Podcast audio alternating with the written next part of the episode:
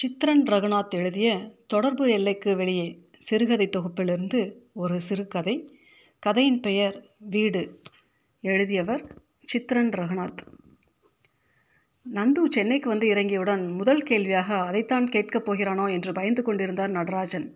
ஆனால் பேக்கேஜுகளை சேகரித்து கொண்டு வெளியில் டாக்ஸியில் ஏறுகிற வரை அவனும் அவன் மனைவியும் ஒரு வார்த்தை கூட பேசவில்லை. பதிலாக ரெண்டு பேரும் வாய்க்கொள்ளாத சிரிப்பாக இருந்தார்கள்.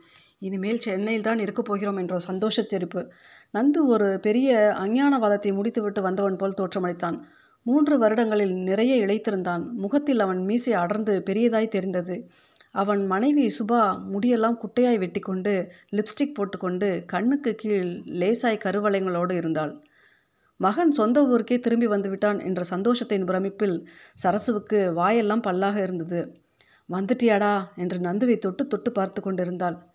இருக்காதா பின்ன நடராஜனுக்கோ ரொம்ப சந்தோஷந்தான் ஆனாலும் அது முழுமையாக மனசில் தங்காமல் ஒரு கவலை தோய்ந்த பயத்தின் பிடியில் இருந்தது.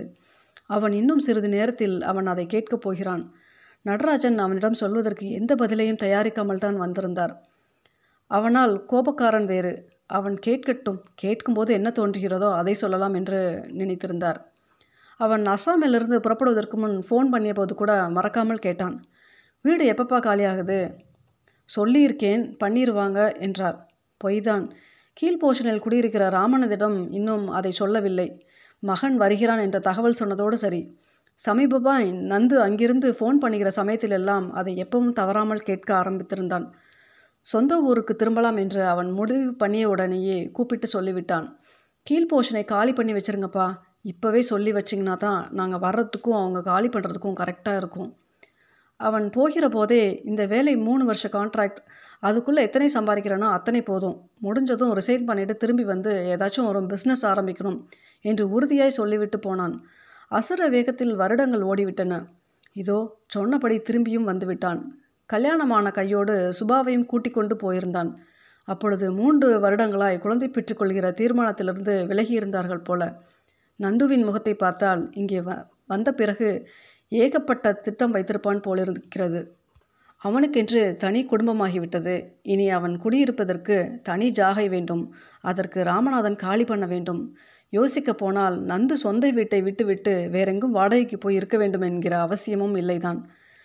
சென்னையில் வெயில் எப்போ தான் முடியும்? என்றான் நந்து. ரொம்ப நாளைக்கு அப்புறம் அவன் அப்பாவிடம் பேசுகிற முதல் வார்த்தை. ஃபோனிலேயே போ பேசிக்கொண்டு இருந்துவிட்டு நேரில் பேசுவதற்கு ஒன்றுமில்லாத போல் இருக்கிறது. அவன் பேசட்டும். வீடு விஷயம் தவிர வேறு என்ன வேண்டாமாலும் பேசட்டும். அவன்கிட்ட எதையும் தத்து பித்துன்னு உளறி வைக்காத என்று சரசுவிடமும் கூட சொல்லித்தான் ரயில்வே ஸ்டேஷனுக்கு கூட்டிக் கொண்டு வந்திருந்தார் நடராஜன். எதுவானாலும் வீட்டுக்கு போய் பேசிக்கொள்வது உத்தமம். இப்பொழுது எதையாவது சொல்லி தொலைத்தால் அப்புறம் இங்கேயே அவன் வாழ்வாள் என்று கத்த ஆரம்பித்து விடுவான். அவன் சுபாவம் தெரிந்தது தானே எதிலும் அப்படி ஒரு பிடிவாதம். இப்பொழுதும் பிடித்த பிடியில் நிற்பான். வேண்டுமென்றால் வேண்டும் வேண்டாம் என்றால் வேண்டாம். நடராஜன் அமைதியாய் வந்தார். டாக்ஸி ஜெமினி மேம்பாலம் ஏறும்பொழுது அவன் பயந்து கொண்டிருந்ததை கேட்டே விட்டான். கீழ் போஷன் என்னாச்சுப்பா? நடராஜனுக்கு சுருக்கின்றது பேசாமல் காது கேட்கவில்லை என்பது போல் திரும்பாமலே உட்கார்ந்து விடலாமா என்று யோசித்தார். ஆனால் மெதுவாய் மென்று விழுங்கிவிட்டு திரும்பாமலையே கொஞ்சம் டைம் கேட்டிருக்காங்கடா. வேற வீடு பார்த்துக்கிட்டு இருக்காங்க என்று மறுபடி போய் சொன்னார். பையன் வரான் நீங்கள் வீட்டை காலி பண்ணணும் என்று ராமநாதனிடம் எப்படி போய் சொல்வதென்று ரொம்ப நாளாகவே குழப்பமாய் தான் இருந்தது நடராஜனுக்கு. ராமநாதன் முகத்தை பார்த்து நிச்சயம் அதை அவரால் சொல்ல முடியாது. அது ஒரு தர்ம சங்கடமான விஷயம். ராமநாதன் மாதிரி அருமையான மனிதரை எங்கேயும் பார்க்க முடியாது என்பது அவர் அபிப்பிராயம். அவர் மாதிரி ஒரு நல்ல டெனன்ட் கிடைத்தது சந்தோஷம் எனவும் அதிர்ஷ்டம் எனவும் ஒரு சிலரும் கூட நடராஜன் சொல்லியிருக்கிறார். கரெக்டாக நந்து வேலை கிடைத்து கவுஹாத்திக்கு கிளம்பின ஒரு வாரத்தில் தான் ராமநாதன் குடும்பம் கீழ் போஷனுக்கு கூடி வந்தது. ராமநாதனுக்கு ஒரு நாற்பத்தைந்து வயது இருக்கும். கணவன் மனைவி ஒரு பெண் ஒரு பையன் என்று கச்சிதமான குடும்பம். ராமநாதன் ஏதோ பிஸ்னஸ் பண்ணி கொண்டிருந்தார். மனைவி மின்சார வாரியத்தில் உதவி பொறியாளர். நியாயமாக பார்த்தால் பிஸ்னஸ் எல்லாம் பண்ணிக்கொண்டு இத்தனை வயசுக்கு ராமநாதன் சொந்த வீடு கட்டி செட்டிலாக இருக்க வேண்டும். ஒரு முறை நடராஜன் அதை பற்றி கேட்டபோது வீடு கட்டலாம்னு தான் கோயம்புத்தூரில் லேண்ட் வாங்கி போட்டேன். நடுவில் பிஸ்னஸ் அடி வாங்கி நிறைய நட்டமாச்சு. பொண்டாட்டிக்கு வேலை இருக்கிறதால ஏதோ கொஞ்சம் சமாளித்தேன் ஒரு வழியாக பிரச்சனையெல்லாம் முடிஞ்சு இப்போ தான் எந்திரிச்சு நின்றுருக்கேன். கடனில் லேண்டெல்லாம் வித்தாச்சு சார் என்றார் ராமநாதன். நடராஜன் அடிக்கடி அந்த வீட்டில் குட்டி குடியிருந்தவர்கள் பற்றியெல்லாம் நினைவுகளை வரிசையாய் மனத்திரையில் ஓட்டி பார்ப்பார். எத்தனை பேர் எத்தனை விதமாக? முதலில் நடராஜனே தான் அங்கே குடியிருந்தார். அது முதலில் ஒரு சின்ன போர்ஷனாக இருந்தது. அப்புறம் வசதி பெருகினதுக்கப்புறம் மாடியில் இன்னொரு போர்ஷன் கட்டி அங்கே குடிப்போய் கீழ் போர்ஷனை வாடகைக்கு விட்டுவிட்டார் கீழே முதலில் குடி வந்தவர்கள் இரண்டே மாதத்தில் மாற்றலாகி வடக்கே போய்விட்டார்கள். அப்புறம் நாலு பேச்சுலர்கள் அப்புறம் ஃபார்மா கம்பெனி மேனேஜர் ஒருத்தர் ரொம்ப டீசெண்டான நல்ல மனிதர். பாதி நாள் டூர்லேயே இருப்பார். ஒரு நாள் அவரின் சம்சாரம் யாருடனோ ஓடி போய்விட்டது அந்த தெருவில் அது பற்றின பேச்சில் அடிபட்டு வாழ்ந்து கொண்டிருந்த மேனேஜர் திடீரென்று சொல்லாமல் கொள்ளாமல் காலி பண்ணி கொண்டு போனார். அதைவிட விவகாரமான விஷயம் ரெண்டு வெளியூர் பெண்கள் அக்கா தங்கச்சி என்று சொல்லி கூடி வந்தது. காலேஜ் ஹாஸ்டல் படிக்கலை அதனால தான் தனியாக வீடு பார்த்து தங்குறோம் என்று என்னவோ காரணம் சொல்லித்தான் வந்தார்கள். பார்த்தால் நல்ல மாதிரி தெரிகிறதே என்று தான் அவரும் வீட்டை கொடுத்தார். ஒரு நாள் எலக்ட்ரிக் கடை தங்கராஜ் வந்து என்ன நடராஜ் சைடில் தோல் பிஸ்னஸ் எல்லாம் ஆரம்பிச்சிருக்கீங்க போல என்று கேட்டான். என்னடா? என்று விசாரித்து பார்த்தால் நீ வாடகைக்கு விட்டிருக்க வீட்டில் கமுக்கமாக மேட்ரு நடக்குது ஓய் அது காலேஜ் படிக்கிற பொண்ணுங்க இல்லை என்று ஆதாரங்களை முன்வைத்தான். அடுத்த நாளே ரெண்டுகளையும் விரட்டி அனுப்பிவிட்டார். ராமநாதன் குடி வருவதற்கு முன் ஆர்டிஓ ஒருத்தரும் கூட இருந்தார். அவருக்கு ஐந்து பெண்கள் நான்கு பையன்கள் பெரிய குடும்பம். எப்படித்தான் சமாளிக்கிறாரோ மனிதர் என்று பார்க்கும் போதெல்லாம் ஒவ்வொரு நாளும் வியந்து கொண்டிருந்தார் நடராஜர். அதிக குடும்ப உறுப்பினர்களால் அவர்கள் காம்பவுண்ட் கொஞ்சம் கசப்பாக இருந்ததும் தண்ணீர் அதிகம் செலவானதும் தவிர அவர்களால் பெரிய உபத்திரவம் எதுவும் இல் இருந்ததில்லை. அவர்கள் கூட அதிக காலம் இருக்கவில்லை. நாகர்கோவில் பக்கம் எங்கேயோ போய்விட்டதாக தகவல். கடைசியாய் வந்த ராமநாதன் குடும்பம் ரொம்ப வருடங்களாக இருக்கிறது. வருடங்களின் உருளலில் ஊறிப்போன நட்பு பார்த்து பழகிய முகங்கள் பழகி பழகி இறுகின உறவு எத்தனையோ சந்தர்ப்பங்கள் எத்தனையோ நிகழ்வுகள் பரிமாறிக்கொண்ட துக்கங்கள் சந்தோஷங்கள் பொழுதுகள். ராமநாதன் குடும்பம் மட்டுமில்ல இல்லாமல் இருந்திருந்தால் தனிமையின் கோர கைகள் எல்லாவற்றையும் பீத்து போட்டிருக்குமோ என்னவோ என்றெல்லாம் யோசனை வரும் நடராஜனுக்கு. ஏனைய பிற உறவினர்களை விட வாழ்க்கையின் வழியில் பார்த்து பழகின மனிதர்கள் நெருக்கமாக இருக்கிறார்கள் என்றால் அது பெரிய கொடுப்பினைதான் என்று அடிக்கடி நினைத்து கொள்வார்.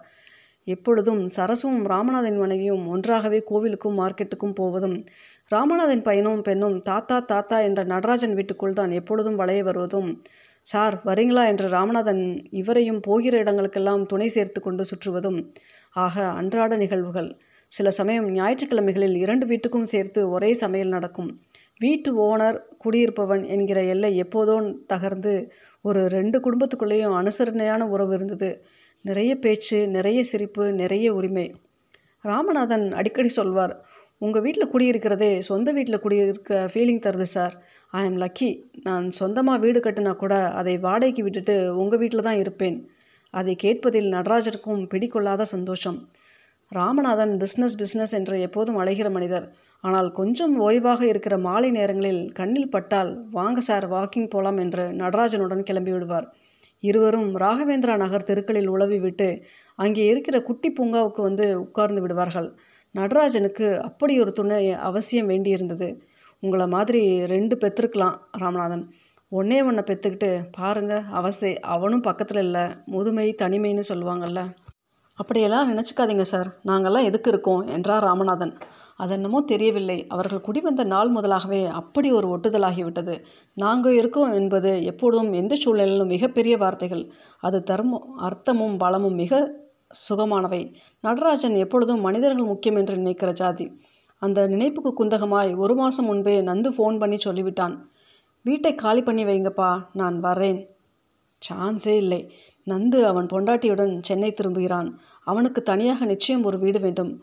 அதற்காக ராமநாதனை காலி பண்ண சொல்வது நிச்சயம் தன்னால் முடியவே முடியாது என்று உறுதியாய் தோன்றியது நடராஜனுக்கு. இதை நந்துவிடம் லேசாய் கோடியிட்டு காட்டிய போது அவன் பல வருஷம் ஒரே ஆளை குடி வச்சா இதுதான் பிரச்சனை.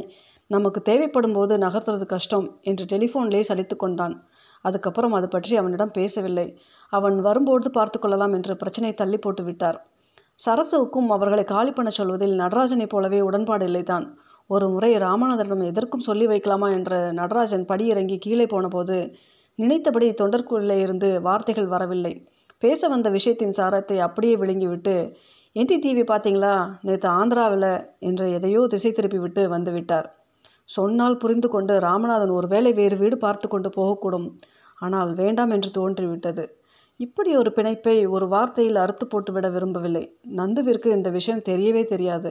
அவன் வந்தவுடன் உடனே அந்த வீடு காலியாயிருக்கும் அல்லது காலியாகிவிடும் என்ற நினைப்போடு தான் வந்திருப்பான். அவனிடம் தன் முடிவை இன்று இரவுக்குள் உடனடியாக தெரிவித்துவிட வேண்டியது அவசியம். ராமநாதனை காலி பண்ண சொல்ல போவதில்லை. நந்தனம் சிக்னலில் டாக்ஸி நிற்கும்போது நந்து மறுபடியும் ஆரம்பித்தான். அப்பா ராமநாதன் கிட்ட நிஜமாவே அந்த வீட்டை காலி பண்ண சொல்லிட்டீங்களா?